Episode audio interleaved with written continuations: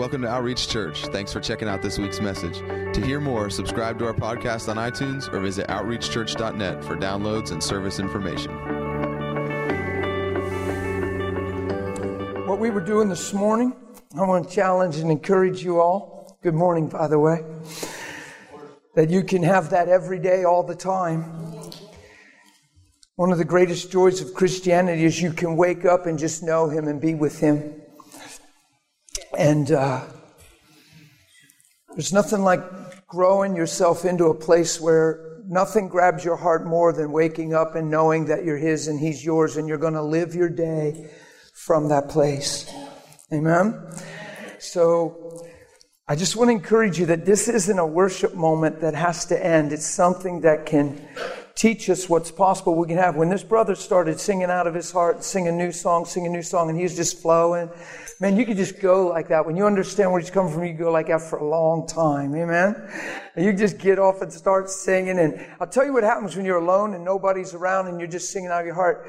Your heart starts to see what you're saying, and, and that grace comes on you. You know, we think, well, we sing and God comes.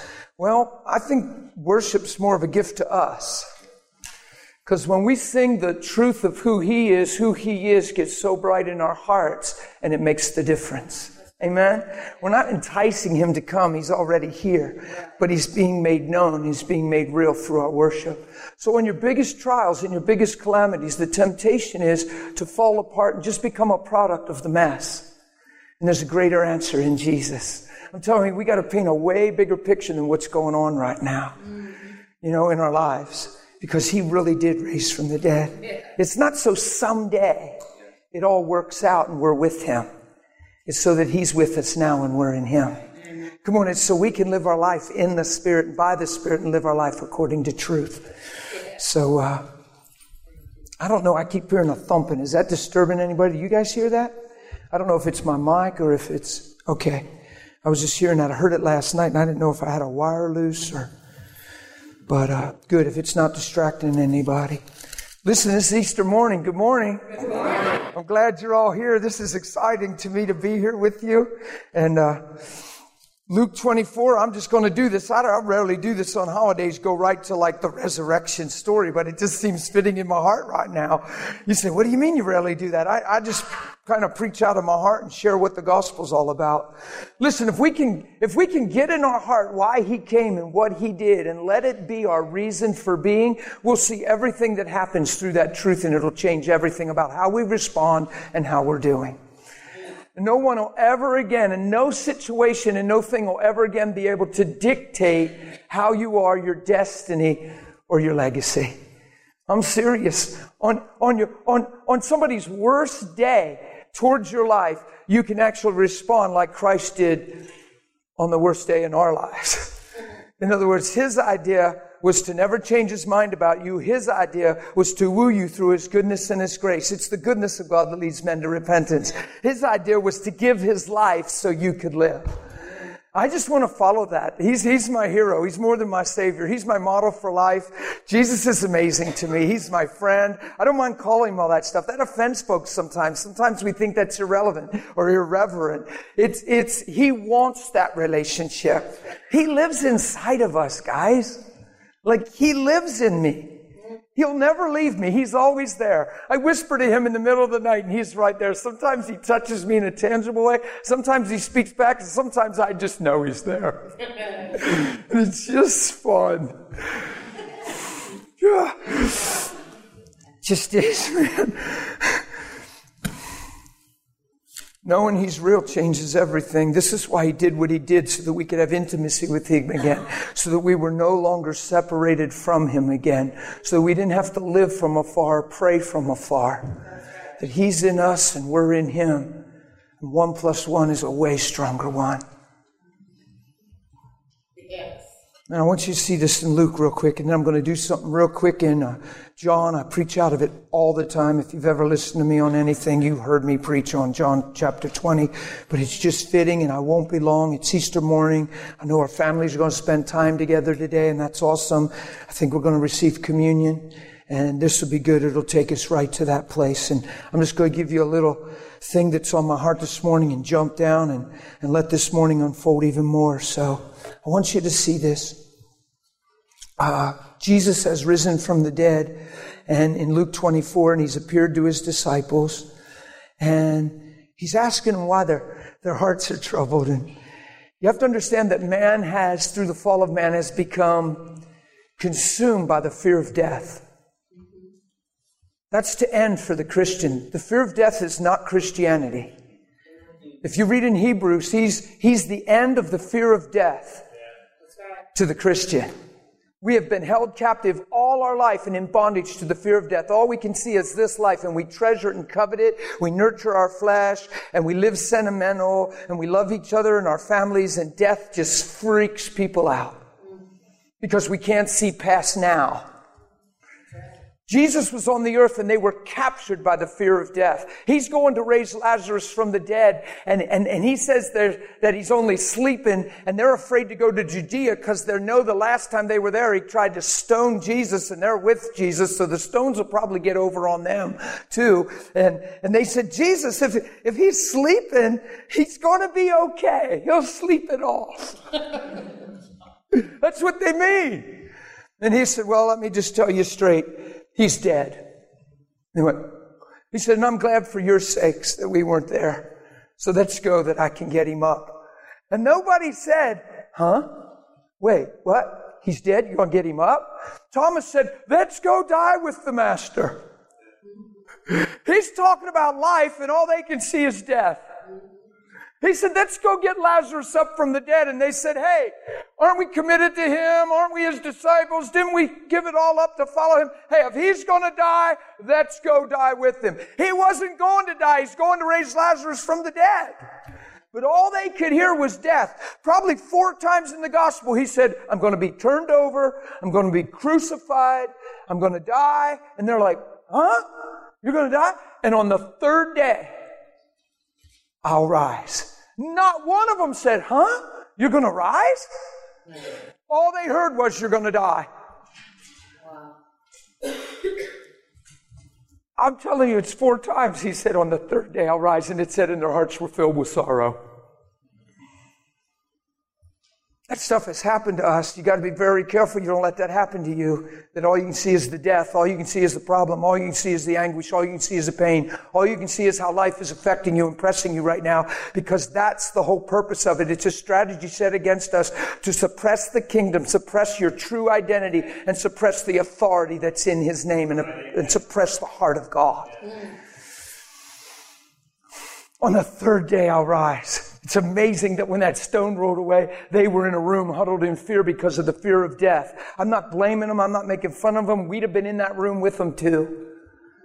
But there is a truth here that I'm trying to point out that the fear of death has been a stronghold to men. And all of a sudden, what men see overpowers what he said. What men feel overpowers what he said, but yet what he says is true. Even though no one believed he'd raised from the dead, no one was standing there to greet him, that stone still rolled away and he still sprung up from the dead. Because he's Lord and what he says is true. Man, it's amazing. You know, he says, I love you, and you can fight it your whole life and come up with reasons why he probably can't love you, and the whole time he's loving you. Through the blood of his son and from his heart, he loves you. You follow me? Watch this. He said, These are the words, verse 44, that I've spoken to you while I was with you. So he's saying, Why are you frightened? Why are you troubled? Come on, guys.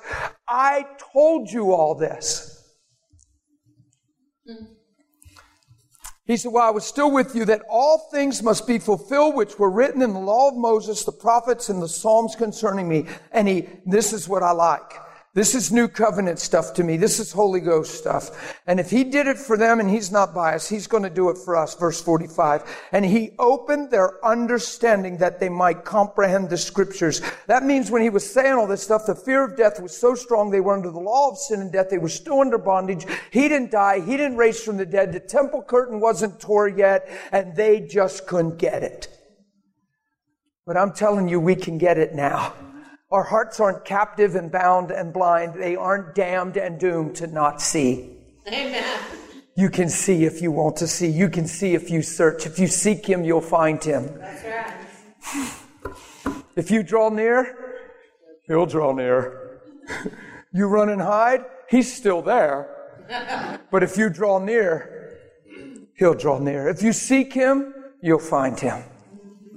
He's there to be found. He's not playing hide and seek. He's there to be found. I went in my bedroom and I found him. He was always there waiting.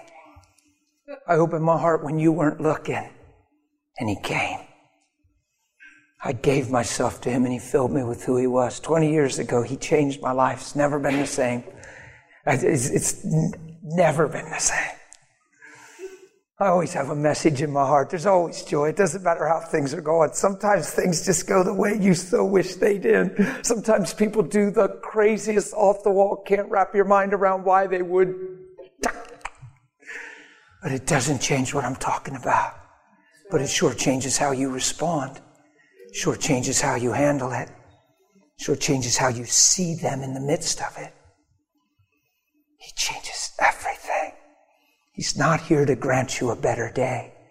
He's here to grant you a brand new one that's lived from a whole new place. This gospel was never a promise of what he could do for you. If you read between these lines, it's a promise of how he can make you more like him. You gotta want that, and you'll receive that. If you want the same old feelings, you'll have them. If you want them redeemed and renewed through truth and by the Spirit, your life will begin to be transformed as you challenge the old thing that never produced life. Just feeling sorry for yourself, just getting hurt, just getting frustrated. It's never helped us. Come on, who's ever been blessed in that arena? Who's ever produced life?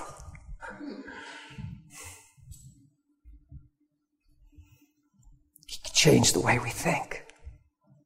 He can change the way we live. Watch this. He opened their understanding that they might comprehend the scriptures, and he said to them, Thus it is written, and thus it was necessary for Christ to suffer and to rise from the dead the third day. Do you see how much he wants this for us? Do you see how much he's never changed his mind about us? Come on, get real. He initiated all this. He came through the womb of a woman. He grew up as a young boy into the stature and favor of God. He grew up as a man knowing he was heading to a day when they'd see him for something he wasn't and judge him for something he's never done. He knew it and he did it. Come on, it speaks of your value. It means how much he believes that you have potential and destiny. He would never do this if we were just sin waiting to happen. He's doing it for redemption. He's doing it to get the lie ripped off of us, to impart the truth into us. Amen. He's doing it to get us back to the beginning where God's will and God's purpose is fulfilled. Come on, he's not just doing this so you feel warm and fuzzy in a confused life. So that you have hope that one day you'll be in heaven. It's so heaven can come into you now and your eyes can see in agreement with him now. And even if everybody around you doesn't want it, you can know him and have peace in the midst. Come on, you can mock me, persecute me, you can send me anything you want on that internet. You can stand up and yell at me now and walk out. You cannot take him from me. I wasn't serious, ma'am. I, was, I wasn't serious. She's jumped up and left.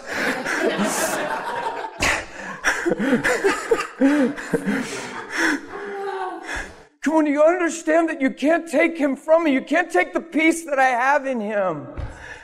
And that peace isn't making me arrogant and means I don't need you and oh, I don't care what you think and whatever. I don't need people. I'm not talking about that. That's hardness of heart and that's weird. no, I'm talking about not taking to heart what you think because it doesn't change what I know. If it's just your theology, you can be shaken again and again. If it's just your doctrine you're trying to be faithful to serve, you can be shaken again and again. If you take your doctrine and let it take the place of knowing Him, you'll never be established in truth. If you grow in relationship with Him, it'll be the solid doctrine of your life. But your relationship will be the strength of your life and your feet will not move. No matter what people think or say, you know him. Nobody can keep me from hearing his voice today. There isn't a person in the world that has the power to take the peace out of my heart that he brings.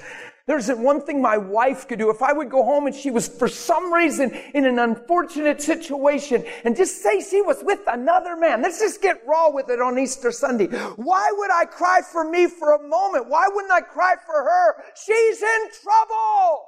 Amen. All we can think is what they did to me and how they hurt me and how they broke my heart and how they broke their promise. And it proves that we don't know him like we sing. Because he isn't crying because of them. He's crying for them. And that's why he's hanging on that tree. And he's saying, Father, forgive them. They don't know what they're doing because if they had clear eyes, they wouldn't be in that situation. Right. God, would you have mercy? And God, would you do something in me that brings change to them?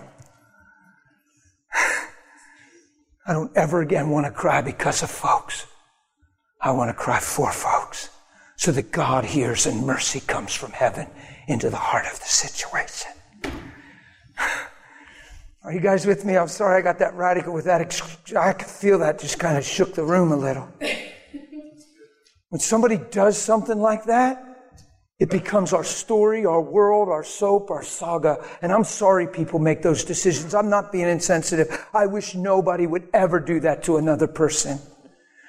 The trouble is it catches us off guard and we're drawing our identity from that thing and, and all of a sudden, and I'm not saying it's a fun thing and I'm not saying there's not a place to cry and wish it wasn't happening, but I'm telling you it does not have to crush you. He is greater inside of you. Yeah.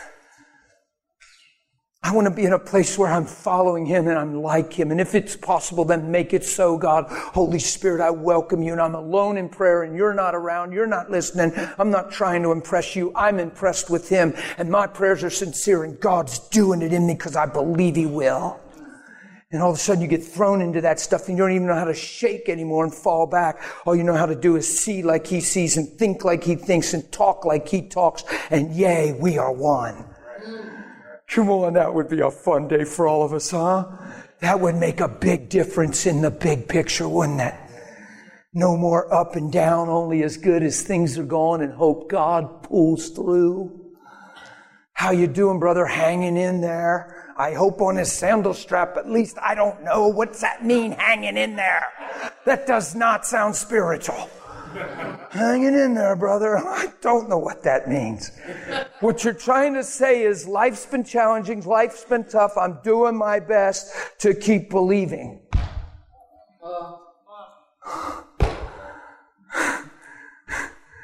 Rarely have I heard a person say, Hey, how are you doing, man? And he just lost his job, his car's not running right, and his spouse is on a tangent. And rarely have I heard a person say, Well, you know, it's amazing because I got all this stuff going on. And I don't see it like I used to. God's doing a thing in me and the fellowship I'm having with Him and the way He's working. Oh, wow, it's amazing. But the best I've got is how you doing, man? I'm blessed coming in, and going out, praise God, the head, not the tail. And it's like a robot. Rather than, man, I'm glad you asked me because I'm growing in Him and He's doing a work in me and teaching me who I really am in the face of life. And I'm seeing things different and it's changing everything and I still got challenges and I still got, but I'll tell you what, my heart is full. Man, I actually believe that. I just said that. I think that's my reality right now. I feel so full, it's ridiculous.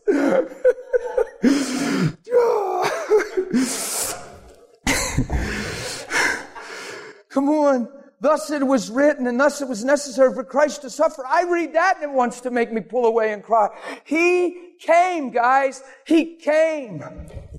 He thinks so much of our destiny that he would do something so dramatic as crucifixion.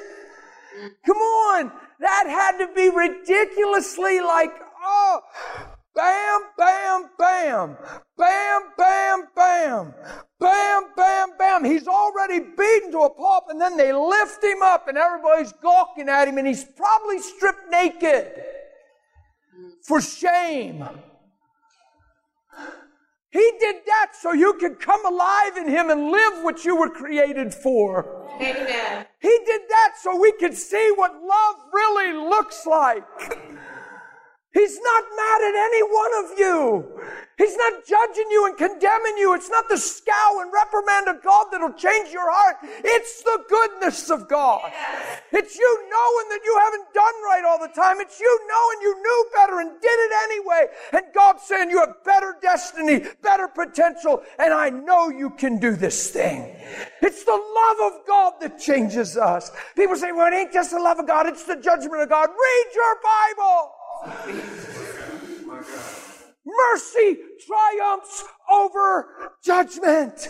The love of God covers a multitude of sin. It's the goodness of God that leads men to repentance. You tone down a harsh word with a kind word. You don't repay evil for evil. You overcome evil with good. I read this book.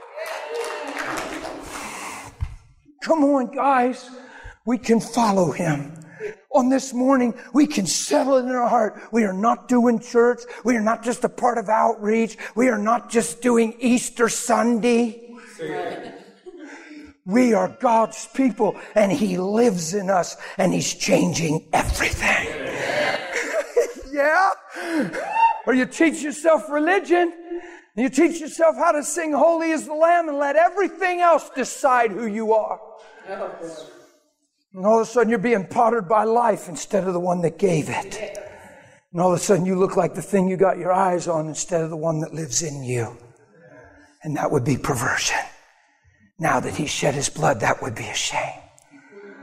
On, he would not have died on the cross if you didn't have great potential. If he didn't believe the best about you and believe it was possible and ready to give every ounce of grace necessary to change things, he wouldn't have done what he did. I was years and years ago, probably barely a year saved. I got a vision in worship one day. I was singing in my bedroom and I got this picture of Jesus crucified on the cross. It was, it was, it was gruesome and glorious. Because as I saw it, it was like, and at the same time, I got it. You know, people look, oh, you shouldn't have did this for me. No, yes, you should have. Because you know who I am. You knew me from the beginning. Before I was sown, seen, you saw me. You know what I'm capable of when you're in me. You know what my life looks like when I'm submitted to you. Thank you for what you're doing. This is so humbling. I'll give it all to you. I get it, Lord. Thanks for your love. Come on, it's not a prayer to go to heaven. It's heaven coming back into you and you being restored back to what you were in the beginning apart from sin. Yay. I know I'm passionate. I'm sorry, but I'm not. I'm just not trying to scare you. I, this gospel is amazing. Guys, he died and rose again. This is not just our belief system. what church do you go to, brother? what denomination do you? Ah! I'm in love. He's in me and he changed me. I'm not a denomination. I love Jesus. He is my everything.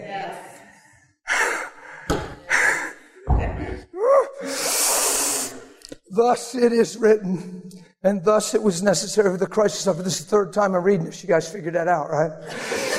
I'm trying to get past it. It's hard. And to rise from the dead the third day. The end of Romans 4 says, because he rose, you're justified. Through his resurrection, we're justified. The word justified means just as if you've never sinned. You stand in the sight of God as if you were always innocent.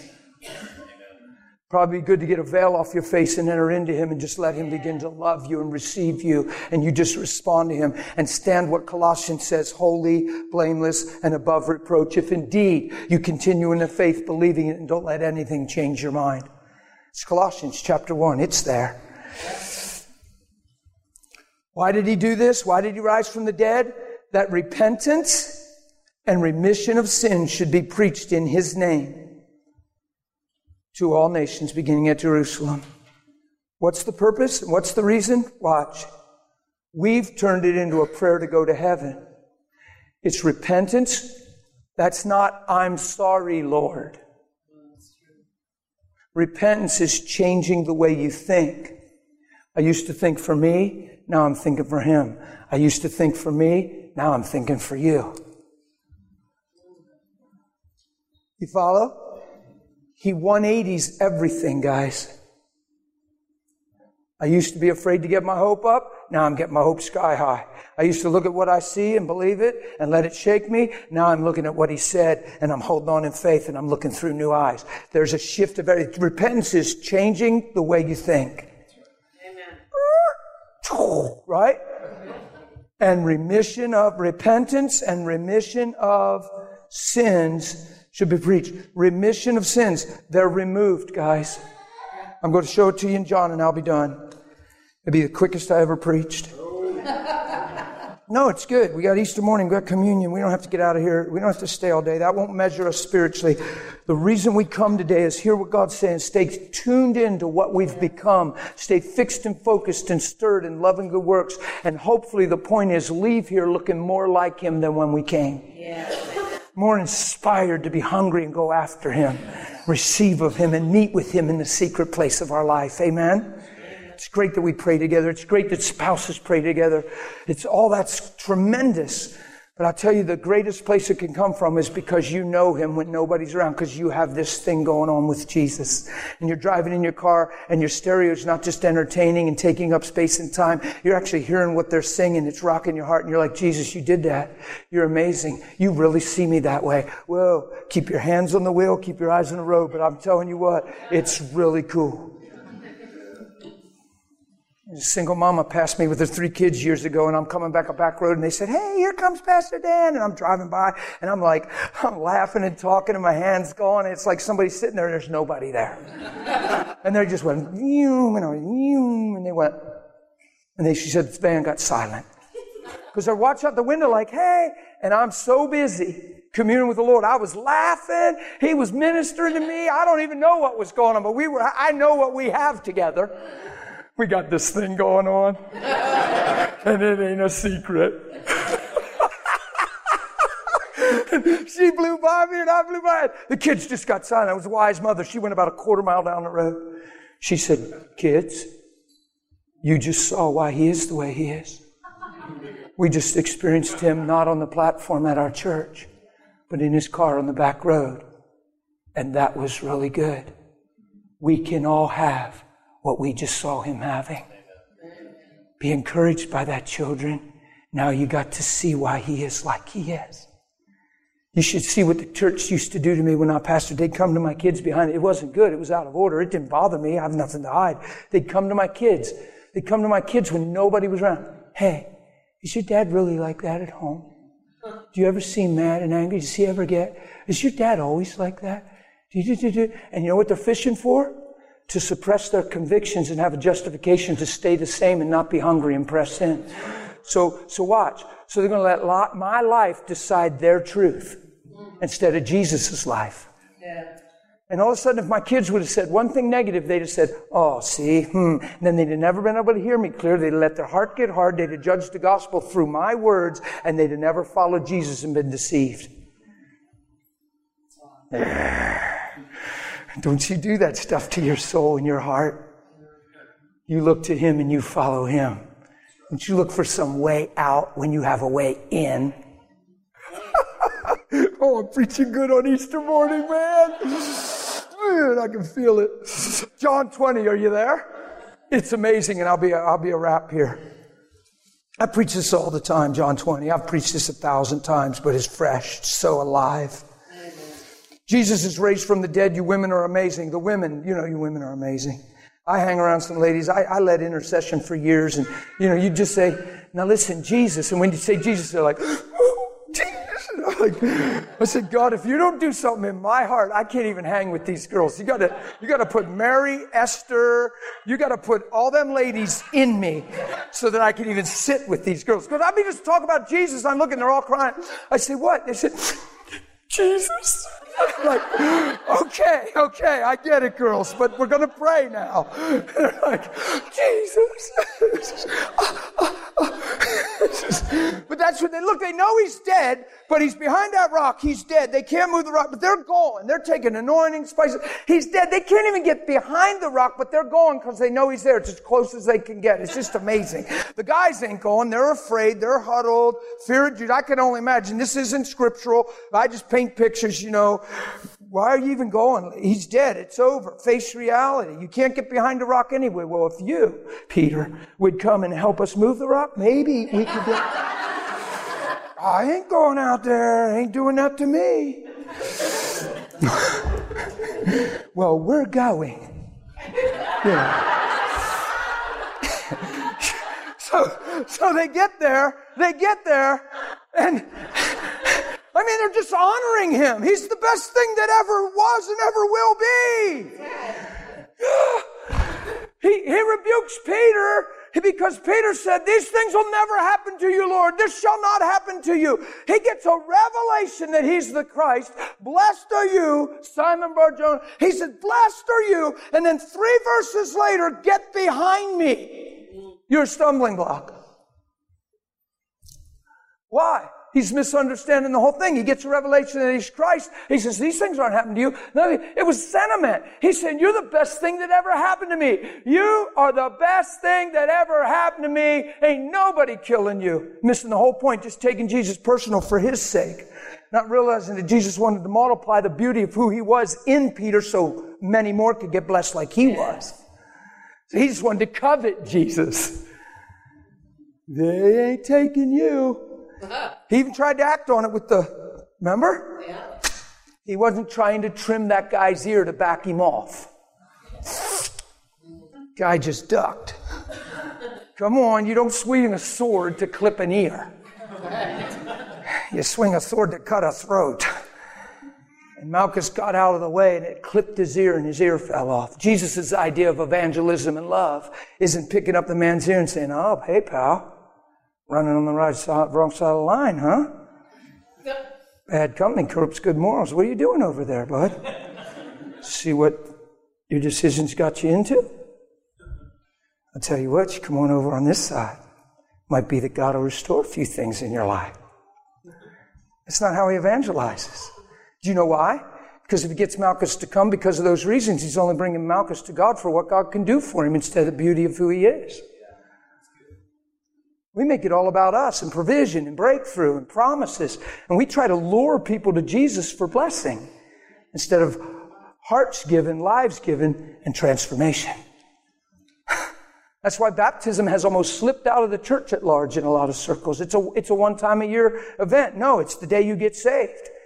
You let somebody put you under when every bubble stops, they bring you up, you have new life. The gospel. If you're a good pastor, you'll keep them down till every bubble stops. If you have faith, if you have faith, you'll wait an extra 40 seconds to a minute. and the family's like this. And you bring them up and it works every time.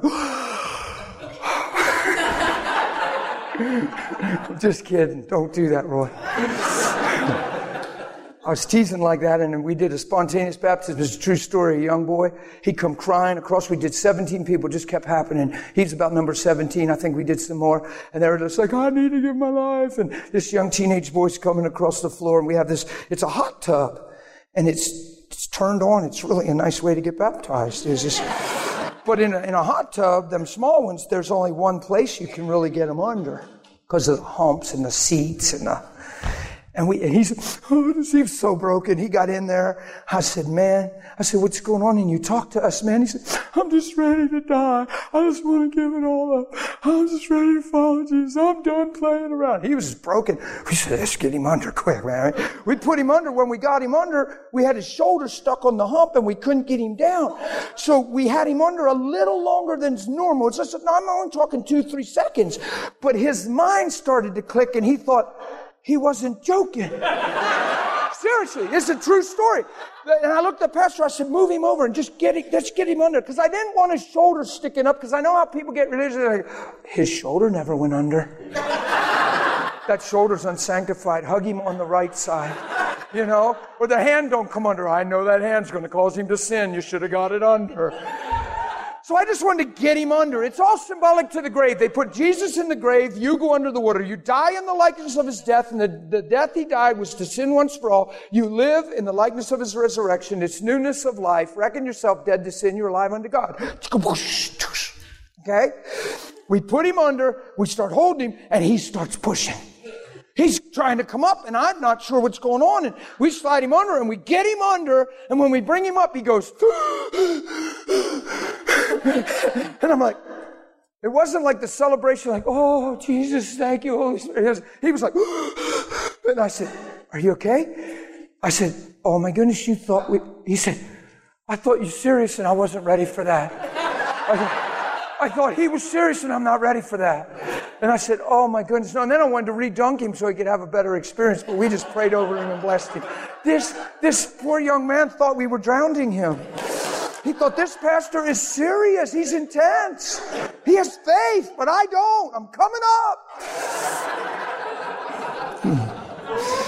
he didn't get up. We held him under and we brought him up. He was panicked. His eyes were that big, man. Oh, help me, Jesus. Okay, let me finish this. I'm eating too much time here. Verse 15, woman, why are you weeping? I'll just catch you up to speed. They come to the tomb. It's rolled away. Jesus isn't there. Mary loves him. Come on. Mary loves him. He's the best thing that ever was or will be. She's like, uh, can you imagine what was going on in her heart? Come on. And, and, and, and now he's not even in the tomb. So now just add to the confusion, add to the turmoil, add to the emotional duress. I mean, this is getting crazy. Bad enough he's dead. Now somebody stole him. That's in her mind. And there's a thing of honor, and that culture was really about honor. And she said, this, this, this, this fella happened to be Jesus. She didn't know it was Jesus. Woman, why are you weeping and who are you seeking? She's supposing him to be the gardener. Look what she said to him. Sir, if you've carried him away, Tell me where you have laid him and I will take him away. In other words, I'll take him personally. I'll, I'll, she would have sat by his side till she died probably. She's just going to keep, just be as close as she could get. She wanted to be with Jesus. Jesus said to her, Mary. She turned and said, Rabboni, which means teacher. She's like, Rabboni. Now you know she was running for him. She was going to grab him. She was like freaked out. Come on, get real with me. These are not Bible stories. This is what happened. She's, she's thinking he's dead. She's thinking he's stolen. She's coming to honor him, even though she knows he's dead. She's at least there. And now he's looking at her, talking to her, and he's alive. And she's like, Rabboni! I mean, she's got to be freaked out, like emotional, whatever. And and you, I picture her going, Rabboni, because she. He said, "Don't cling to me, Mary." He didn't want her to just cling and hold and talk and tell her all. He, he was so intense about what he had to do and serious. He said, don't cling to me. I have not ascended to my Father. What's he saying? He's saying, look, I just rose. I didn't even get to Papa yet. I didn't even go into the priestly role that I need to carry. I didn't take my own blood into the holy sanctuary. I didn't put my blood on the mercy seat. The best is yet to come. This thing's just about a wrap. Don't cling to me. I got to go to the Father, take my own blood and be a high priest unto God and man forever. Do you see what I'm saying? And she, he, she wants to like, what would you do? Jesus, how is this possible? What happened to you? Where, well, he, ah, right? And you, you talk all afternoon. He said, don't cling to me. You gotta go. On the cross, he said, it's finished. The beating necessary, the whipping necessary to pay for the penalty of sin, it's finished. They've done enough to me. It's over. It's finished. It's fulfilled. Now it's not finished yet. He has to put his blood on the mercy seat. It's all through Hebrews 9. Read it sometime. I don't have time to teach it all out, but I promise you this is what he's doing. Watch. Don't cling to me. I have not yet ascended to my father, but go to my brethren and say to them, go to my who?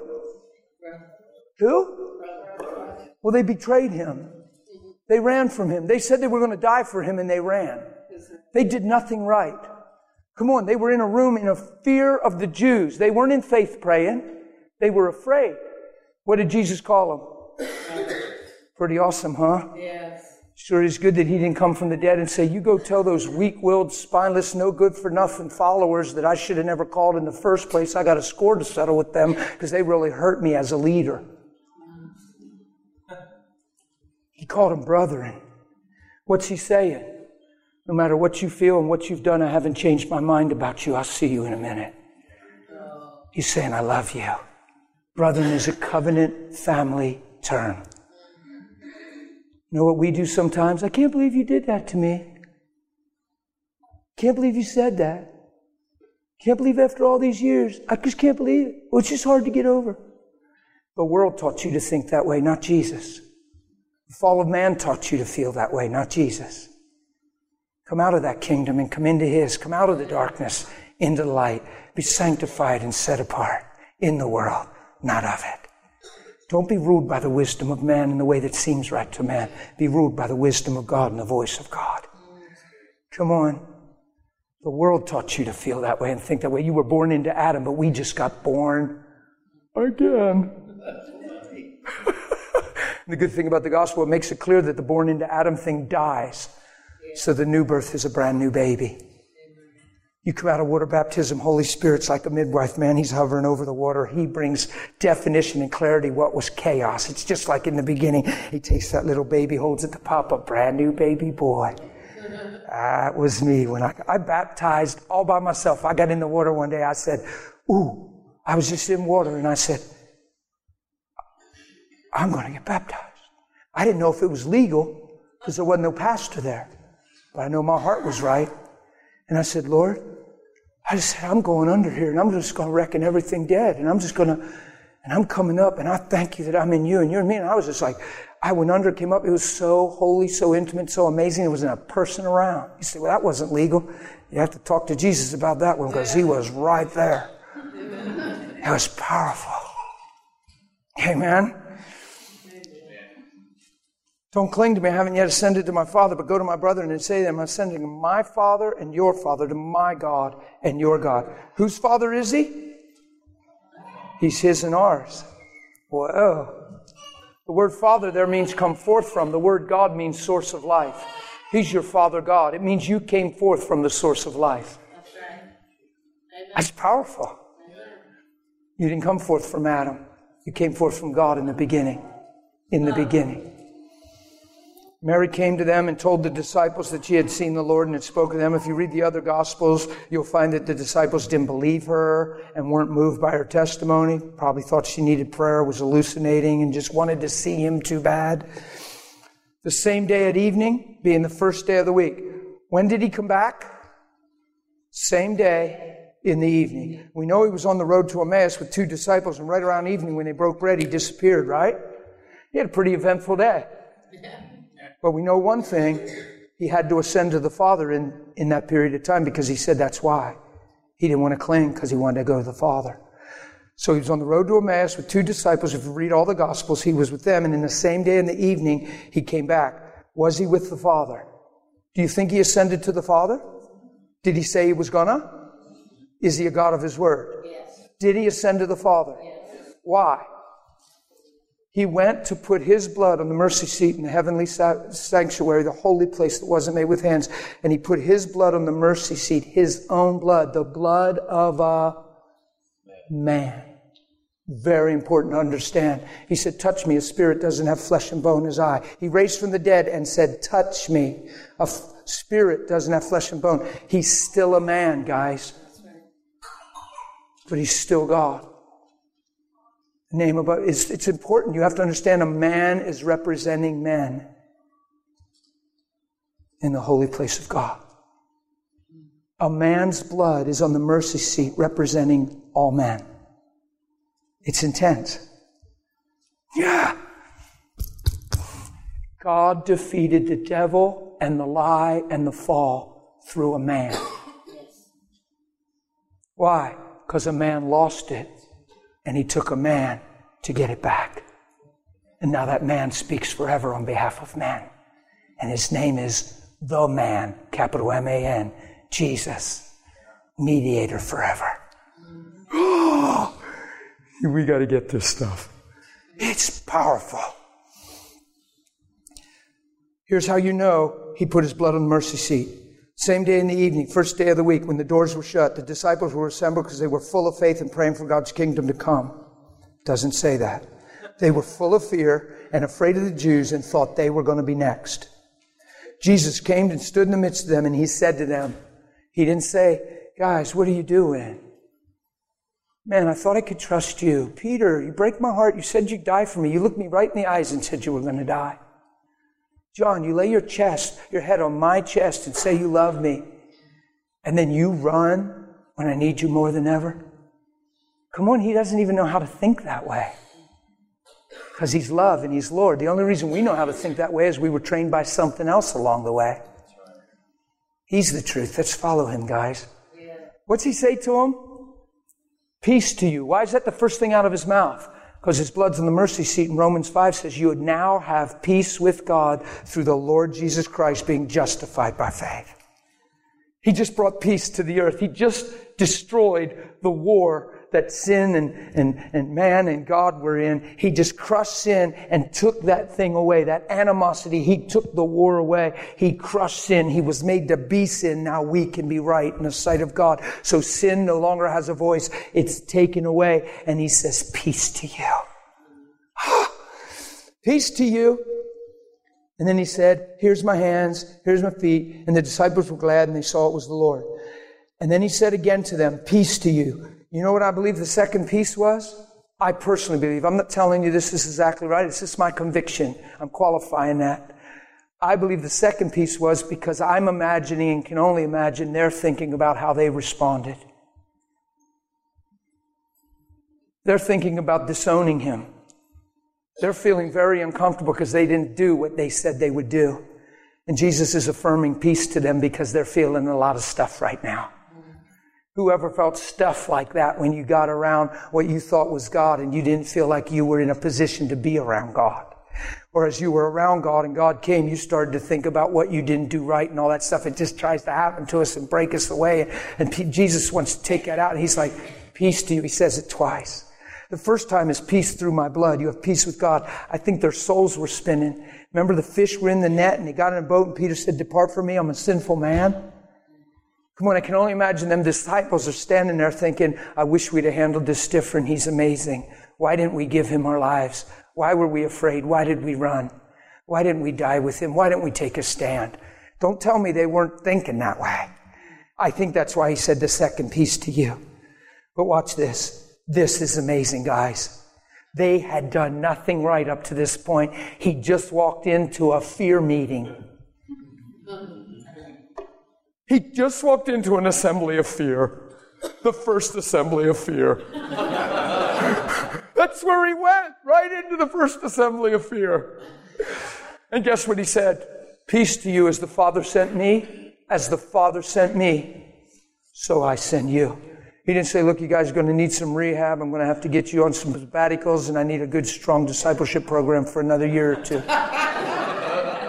no, he said, come on, you know the truth. I've imparted into you. Now you see things are all clear. I've opened your understanding. You can get this. You can walk this out. You're my choice. Now go after it. Why? The blood's speaking, guys. He can't even think about what they did wrong. The blood's on the mercy seat. All he can see is their destiny, their potential. All he can see is they're his brethren. All he can see is you have calling on you. And he says, now go fulfill it. He says, as the Father sent me, so I send. We always think it's power, wonders, and miracles, but God so loved the world. He, Jesus came and loved, didn't he? That's why he died on the cross, because he's a lover. He's love. So as the Father sent me, so I send you. What's he telling them? The thing that you saw in me that grabbed your heart, that saved your life, is the thing I want you to go in and grab people's hearts and see their lives saved. I want you to become the same love. I've just put who I am in you. Now you go love the world. Come on, you can see he's saying this. Watch. As the Father sent me, I send you. Watch. When he said this, he breathed on them and said to them, receive the Holy Spirit. Come on, he holds all things together by the word of his power. He could say, receive the Holy Spirit, and it could have happened. There's a reason he breathed, and I think we all know why he breathed. He's the redemption of man. He brings man back to original value. He brings man back to the beginning. Redemption means brought back, brought back to original value. When Jesus breathed on man, he's the redemption of man. He paid the price that only he could pay. His blood's on the mercy seat. He takes man back to day one as if sin never happened and all of a sudden does what God did in the beginning. Yeah. And man becomes a living being. Because until that moment, he was dead inside. Now Jesus breathes life back into man. A tangible breath. He breathed and said, receive Holy Spirit. Why? They were born again. It was as if sin never happened. Why? Because of the blood. This is resurrection, man. This is resurrection. and then he says something amazing. Receive the Holy Spirit. He says, if you forgive the sins of any, they are forgiven them. That's pretty simple. If you retain the sins of any, they're retained. Come on, there's nowhere in Scripture that tells you you have the right or the reason to retain sin. True? Where do you see that unforgiveness is acceptable? Where do you see that you're even called to see a man for what he appears? It's that extreme. The Bible's that extreme. It tells you to not even see a man for what he appears. It says, judge no man according to the flesh. In other words, don't you regulate a man and rule a man by his outward your outward assessment of him or even his production, you see him for potential destiny and legacy. He said, if you forgive the sins of any, they'll be forgiven. If you retain the sins of any, they'll be retained. It sounds like he's giving them an option of not seeing men apart from their sins, doesn't it? It always confused me, and I sat on my bed a long time asking Jesus. I preach it with confidence. I believe it's correct. I don't hear people touch the scripture too much, but I believe it's correct. He says, if you forgive the sins of any, they'll be forgiven. If you retain the sins of any, they'll be retained. Here's what I believe he's saying. Guys, if you come and love the world like I've loved you, then what's going on in your hearts will go on in theirs. But if you shut up your heart and you let the world decide who you are and decide your heart and get your eyes off of me and become a product of circumstance, get into religion, works, all this stuff, and you fail to see men for the way I've always seen you, then how will they ever know the truth and the way to me. And how will their sins ever be forgiven if you can't forgive them when I'm in you and you're in me? You are now the body of Christ. You are the embodiment of who I am. I'm going to ascend to the Father. I'm leaving you on the earth to let your light so shine before man. So he's handing them the baton of the new covenant, New Testament church on the day that he raised from the dead. He's handing them the baton of the new covenant, New Testament church, and he's saying, even as I am, so are you in this world. Go love the world. We've turned it into church, denominations, church services, cool worship, paying homage to God, fun and excitement. We've missed it if we're not careful. But I don't believe we have to miss it. And I'm not talking about you in this room. I'm talking about at large. This is why he rose from the dead, to breathe life back into you and separate you from your sins. You say, yeah, but brother, we still sin. You're missing the whole point. And if your focus is on sin, you'll continue to do that thing and think there's no help for change. Listen, I never think sin. I never wake up and try not to sin. I never wake up and read a book on how to live the Christian life. I wake up in fellowship with Him, in communion with Him, and I fix my eyes on righteousness, and righteousness produces its fruit to holiness. And all of a sudden, the things that I struggle with and was tempted by aren't even a thought in my life. Yeah? See, what are you saying? Are you perfect? You're still missing the point. That's right.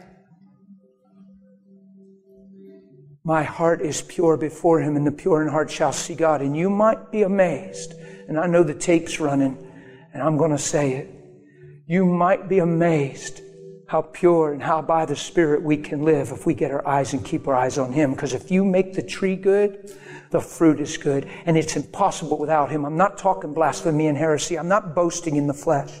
I'm boasting in God's grace and God's ability in a man that's surrendered and yielded and that is no nonsense serious about walking out His love and His kingdom. So, what is possible? What is possible? What does grace make a man look like if he yields? If the full measure of grace that Jesus paid for comes upon us, what's that make us look like? Has anybody even gone after that? Or have we talked ourselves out of that? Have we weighed our lives by our experiences, or are we really following Him? Have we seen a pastor fall that we've respected and now we've canceled out our hunger and our desire? And we think, well, if they didn't, then who are we? Or are we just getting alone and letting Him come upon us? This is what I was going to say a while ago, and I said the tape was running. You'd be amazed, maybe be amazed how long you can live without the consciousness of sin or the need for repenting for sin. Some people think we're sinning while we're breathing. Some pe- preachers teach we sin all the time. I would say get born again and reckon yourself dead to sin and alive unto God in Christ Jesus. Because he bore your sin and my sin in his body on a tree, that we, having died to sin, might live unto righteousness, and by his stripes we are healed. Yeah.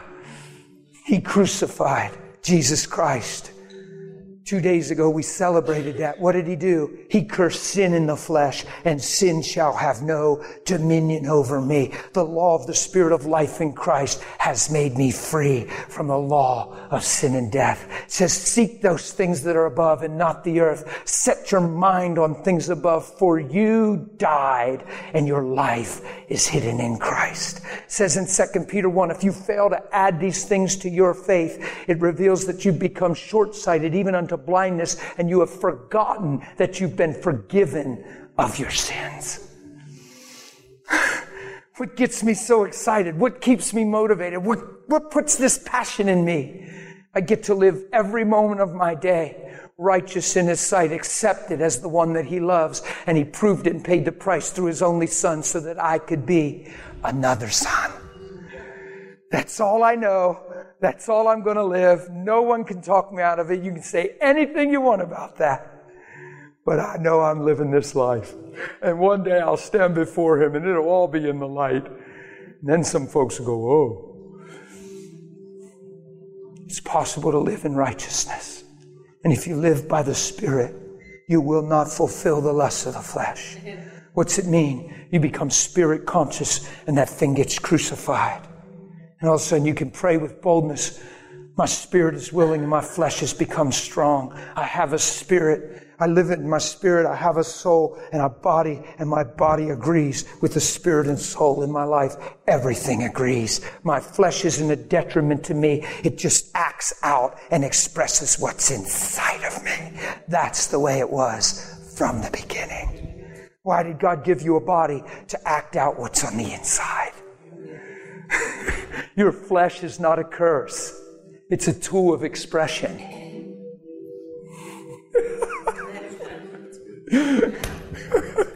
Your flesh is only a curse if you define it according to flesh living. But if you define your flesh according to a spirit life, it is not a curse, it's a tool of expression. Amen? Amen. You going to do receive communion and stuff today? Listen, you receive communion today, I want you to understand a couple things. And Pastor Roy, I'm not trying to subvert anything. He's going to teach you. He can let her rip. I, I love this guy. He shed his blood to forgive the act of sin. And his body was beaten mercilessly and brutally to take away the penalty of sin. It's a total redemption of man. Everything that sin introduced was destroyed by the cross and resurrection of Christ. So today I want you to eat his flesh and drink his blood from a sincere, humble heart. And as you're doing it, don't just do it to get healed or get a blessing or find grace in his sight. I want you, I want to encourage you to respond back on this Resurrection Sunday. You respond back to God. And when you take that cup and you take that bread, you look at that bread and you from your heart, you say, you know what, Holy Spirit, I welcome you and me to teach me. As Jesus gave his body without work, strain, or striving, I want to give mine. I want to pay back my body into this kingdom and give back what was never mine in the first place so that my life could be lived in you. And as Jesus, you gave me your body, I give you mine. As you shed your blood, I'm giving you the blood of my life and my body, and I'm saying I'm yours and you're mine. We're in covenant. All that is mine is yours, and all that is yours is mine. I'm not just saying, forgive me, thank you.